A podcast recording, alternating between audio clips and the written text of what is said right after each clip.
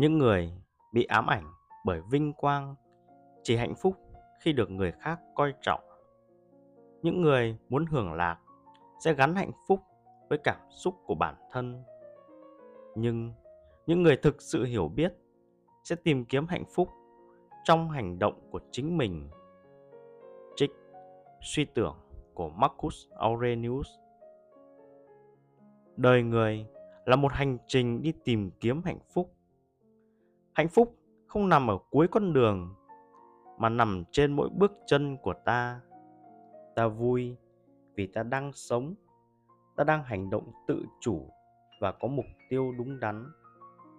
Hãy nỗ lực trong từng hành động. Dù thành hay bại thì ta cũng đã ghi dấu ấn của mình trên cuộc đời này.